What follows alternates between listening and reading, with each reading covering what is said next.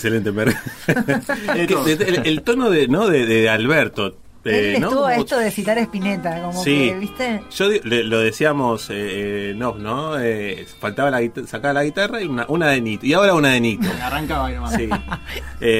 bueno, no sorprende, ¿no? ¿Qué les parece? ¿No, no sorprende la, la, la renuncia como que era una crónica de una muerte anunciada, más o menos. Claro, lo que pasa es que querían como acelerarla. Dentro del peronismo querían acelerarla, querían correr a Alberto cuanto antes Dicen las malas lenguas que hubo presiones desde provincia de Buenos Aires con una amenaza seria de desdoblar la elección general mm. eh, para que Alberto terminase tomando esta decisión. Una decisión de 7 minutos 40, bastante largo el... Largo, ¿no? Muy largo. Sí, Me metió un poquito de suspenso. es una renuncia a una hipotética es que es cierto, porque no lo dice. No dice, no me voy a presentar como lo hizo Macri. No, dice no. Es poco claro. Es poco claro. Es como, bueno, yo le voy a entregar la banda presidencial y nos agarramos de ahí para decir renunció. Es que, claro, si no fue claro, pero a la vez lo dejó entrever. No sé por qué está asesorado de esa manera, porque podría haber sido claro. ¿Está asesorado?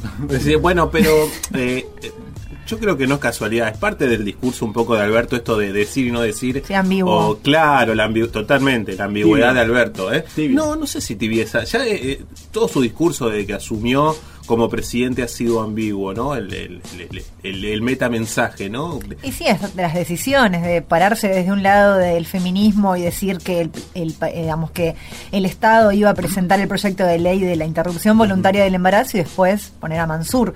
Digo que, que es como contradictorio, sí. ¿no? Así que tomando esos parámetros, pues, mañana puede anunciar que se candidatea a presidente. Claro. Porque sí, lo, toma una decisión y retrocede, así que... Bueno, en fin. Bueno, a ver, tenemos un mapita bastante amplio. Porque, a ver, se termina de configurar el mapa, que es un mapa complicadísimo. Eh, porque pensemos lo siguiente, ¿no? Eh, tenemos una interna furiosa, porque no nos olvidemos de que Juntos por el Cambio sigue siendo una interna furiosa.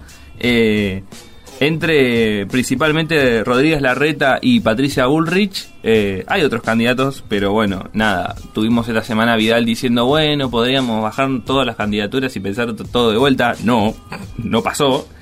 Eh, y al radicalismo, que está viendo qué hace, está viendo qué, qué decide, qué decide hacer, si, si va con Larreta, si va solito, no sé.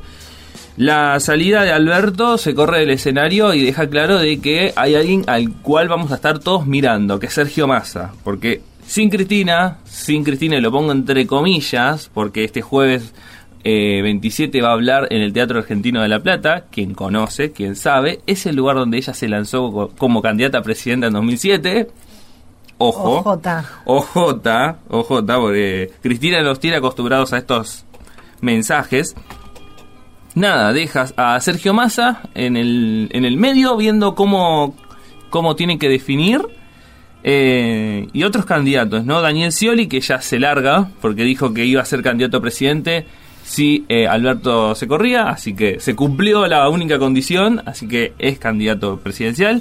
Agustín Rossi, que dice, vamos a ver qué genera mi candidatura, me encanta, ¿no? ¿Qué genera mi candidatura? ¿Qué genera? ¿Qué, cosas genera mi precandidatura? Y ahí lo voy a decidir. Pruebo, yo voy y pruebo, dijo. ¿no? Claro. Me tiro el lance. Exactamente. si pasa, pasa. Si pasa, pasa.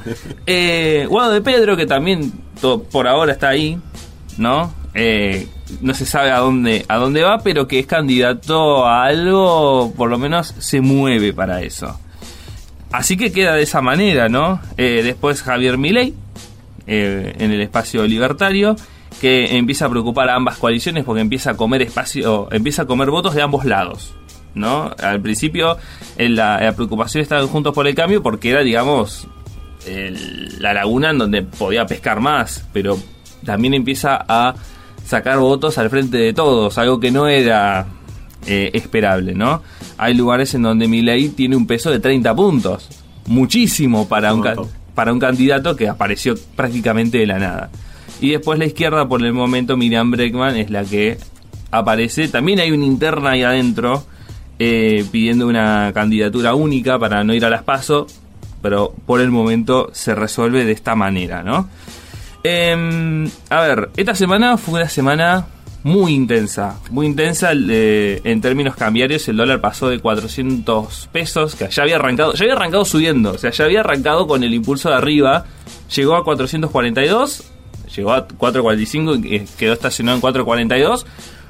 Más de 40 pesos de devaluación en una semana, ¿no? Es muchísimo. Es muchísimo. Eh, esto comenzó porque el ahora ex jefe de asesores del presidente, el ex CEO de Singenta, Antonio Aracre, tiró un off, vaya si, no sé si, eh, o sea, no él, pero bueno, el equipo, de que se iba a correr Sergio Massa. El pánico, evidentemente, se hizo presente e hizo que comenzara este, esta carrera alcista del dólar que ahora no tiene freno, porque le, Aracre se corrió, el presidente le pidió la renuncia, eh, hubo foto entre Alberto y Massa, esa foto estaba hecha para tratar de calmar a los mercados. Alberto se corre y el dólar no, ni mosqueado, quedó en 4.42. Em, y hay que tener una cosa más en cuenta dentro del video de Alberto. Em, porque no solamente renuncia, digamos, figuradamente a la posibilidad de optar por la reelección, sino también que se pone como garante de las pasos, como diciendo, yo no voy a ponerle la, la, banda no voy a darle mi bendición a alguien. Yo no voy a dejar que alguien le ponga la bendición a alguien. Yo voy a ser garante de las pasos. O sea, los está mandando a competir. Claro. Los está mandando a competir, lo que va a ser un, un tema, ¿no? El, el audio de Grabois nos deja claro de que el camino a las pasos va a ser una carnicería. Así que vamos. Los Juegos del Hambre. Los Juegos del Hambre, si ya los teníamos juntos por el cambio, que era. que es una interna complicada, al frente de todos también lo va a hacer nadie quiere las pasos, ¿no? Pues no, no, lo quiere la oposición, no lo quiere el, gobierno, no, no quieren las pasos, quieren su candidato y que en todo caso se resuelva eh, entre en la mesa chica. Claro, pasa de que, a ver, eh, en 2019 los esquemas de estas dos coaliciones grandes funcionó porque había un presidente que a pesar de todo lo que había pasado eh, tenía todavía suficiente poder para poder imponerse como candidato único del espacio y tenías a un frente de todos, un peronismo enfrente que sabía que si iba dividido perdía. Entonces la necesidad hizo que no hubiese paso, que las pasos funcionaran como primera vuelta y bueno, trajo lo que trajo todo después, ¿no? Hizo que Macri se convirtiera en el primer presidente que iba por la reelección a perder en primera vuelta, ¿no? A pesar de que sacó más de 40 puntos. La situación de hoy es distinta. ¿Por qué? Tenés, por un lado, a un Macri que se bajó. Se bajó porque no le daban las encuestas, porque no quiere competir con los suyos en una interna. Y decide ponerse en el lugar de, de operador, de garante de, bueno, eh, a diferencia de Alberto, no garante de las pasos, sino de ordenar los espacios en cada una de las provincias. En la ciudad dice, no, quiero que Jorge Macri sea mi candidato. Y ahí está ya la interna con la reta. ¿No? En Córdoba sí lo ordenó. Eh, había una interna entre Luis Juez y Rodrigo de Loredo, le dijo, vos juez a la gobernación y vos de Loredo a la Intendencia de Córdoba. Ahí lo ordenó. En Mendoza, en Mendoza se casi se rompe Cambio Mendoza, que es el Juntos por el Cambio Mendocino, y el presidente del PRO tuvo que romper para ir por otro lado. ¿No? Y así. O sea, Macri se metió y ordenó. En la provincia de Buenos Aires todavía no hay definiciones. Hay, hay tres por el momento. Son tres los candidatos. Santilli, que es el que quizás tiene más, más chances. Cristian Retondo, Néstor Grindetti, vaya a saber quién más se anota. Perfecto. Em, en el caso del Frente de Todos, Cristina dijo, eh, con el argumento de la proscripción, que ella se corre, ¿no? Alberto ahora se corre porque también no le dan las encuestas e intenta retener el poco poder que le queda, que es decir, voy a ser garante de las pasos. ¿No? Ese es el poder que le queda. Eh, hay que ver qué hace en estos meses también, Alberto. Porque él dice, no, yo voy a concentrar mis esfuerzos en la economía. Bueno, vamos a ver qué significa eso, qué rol toma, porque aunque muchos consideran que Alberto ya ah, quedó vaciado de poder totalmente, todavía tiene capacidad de daño. ¿No? ¿Qué pasa? ¿Qué pasa? Capacidad de daño buenísimo. Sí, para, los ciudadanos o para los Me hace acordar a las palabras de, ¿se acuerdan? De, Macri, me, me, pongo loco, puedo hacer mucho daño. Esa es verdad. Exactamente. Porque, ¿qué pasa si no apoya al candidato que surja a la interna? ¿Qué pasa?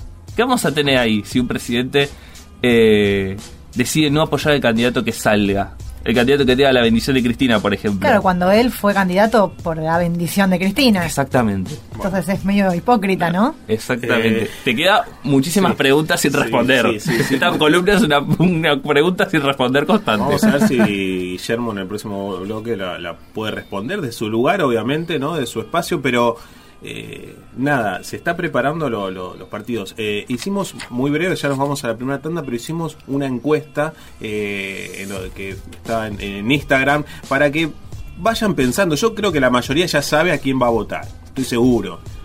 Un lado más, un lado menos, ¿no? Como que ya más o menos vamos definiendo quién nos representa, entre comillas, porque la política argentina últimamente cada vez nos representa menos. Algunos y algunas.